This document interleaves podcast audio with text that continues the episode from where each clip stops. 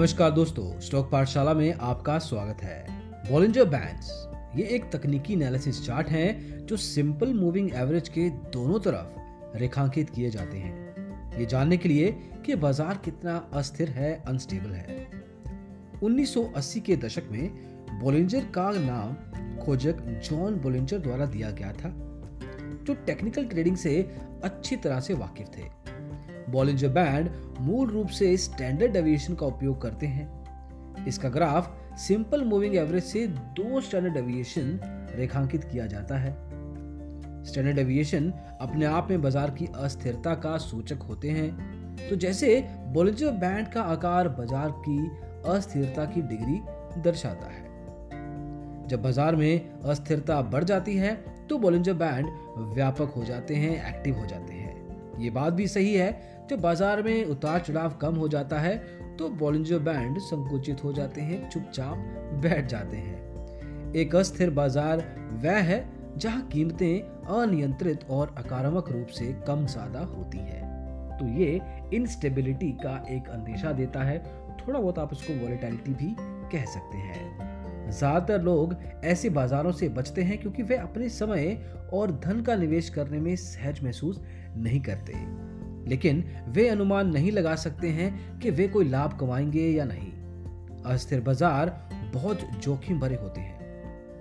आप Bollinger band कैसे plot करेंगे ये जानना भी ज़रूरी है और कुछ स्टेप्स हैं इसके जो आप धीरे धीरे समझेंगे अगर तो आपको आराम से पता चल सकता है।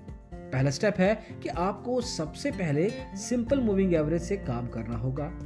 एक अच्छा प्रैक्टिस 20 दिनों का सिंपल मूविंग एवरेज का उपयोग करना होता है।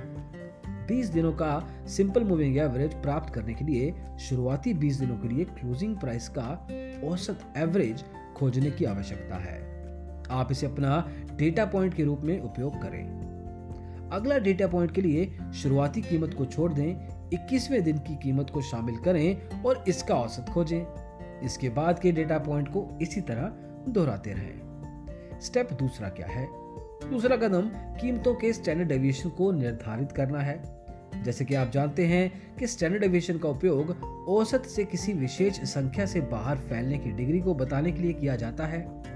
ऊपर एक आप समझ के चलिए कि स्टैंडर्ड डेविएशन का एक स्पेसिफिक फॉर्मूला भी समझना ज़रूरी है। ज़्यादातर वो एक तरीके से आप समझ सकते हैं कि एक्स है जो कि एक ब्रैकेट जो आपने मैथ में रैशनल फॉर्मूला सोचा होगा जिसमें आई आता था।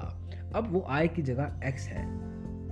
तीसरा स्टेप ये है कि एक बार जब आपके पास स्टैंडर्ड डेविएशन हो जाता है तो उसे आप दो से मल्टीप्लाई करें। साथ ही सिंपल मूविंग एवरेज के साथ इस वैल्यू को प्रत्येक पॉइंट पर जोड़ें, ये आपको अपर बैंड देता है।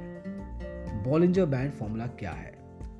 नीचे आप देखिए बॉलिंजर बैंड समझने के काफ़ी सारे तरीके हो सकते हैं, लेकिन मैथमेटिकली फॉर्मूला के साथ अगर आप समझेंगे तो शायद ना बोलें कभी। इसमें दो बैंड हैं upper Bollinger band lower Bollinger band अब अपर बॉलिंजर बैंड में simple moving average bracket TP comma N plus M equals to TP N इसी तरीके से लोअर बॉलिंजर बैंड में आप प्लस की बजाय माइनस करेंगे।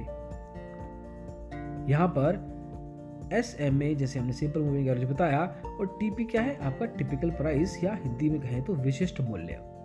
इसका कैलकुलेशन भी सिंपल है। हाईएस्ट क्लोजिंग और लोवेस्ट प्राइस को जोड़ के इनको तीन से डिवाइड करेंगे तो आपको टिपिकल प्राइस पता चल जाएगा। एक तरह से आप एवरेज निकाल रहे हैं। और इसी तरीके से आप बेसिकली इन लोगों, इन स्पेसिफिक फैक्टर्स को इस्तेमाल कर सकते हैं अपने पोलिंजर बैंड के कैलकुलेशन में। अब इसकी व्याख्या करनी भी ज़रूरी है। जब प्राइस अपर बैंड से करीब होता है तो निष्कर्ष निकाला जा सकता है कि बाज़ार ओवरबोट स्थिति में है, और जब प्राइस बैंड लोअर बैंड के करीब होता है तो आप आत्मविश्वास के साथ ये निष्कर्ष निकाल सकते हैं कि बाज़ार ओवर सोल्ड स्थिति में है।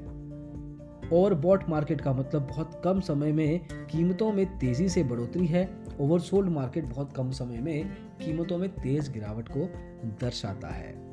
तो ओवर बाइंग ओवर सेलिंग जब होती है तो मार्केट से थोड़ा दूर रहना ही बेहतर है। तो पता भी तो होना चाहिए कि मार्केट किस कंडीशन में है। तो इसी तरीके के अलग अलग इंडिकेटर्स का इस्तेमाल करके आप ओवर बाइंग और ओवर सेलिंग सिचुएशंस का पता लगा सकते हैं। तो दोस्तों बॉलेंजर बैंड के इस पॉडकास्ट में बस इतना ही। अगले पॉडकास्ट में जल्दी ही मिलेंगे। इसको सुनने के लिए बहुत बहुत शुक्रिया।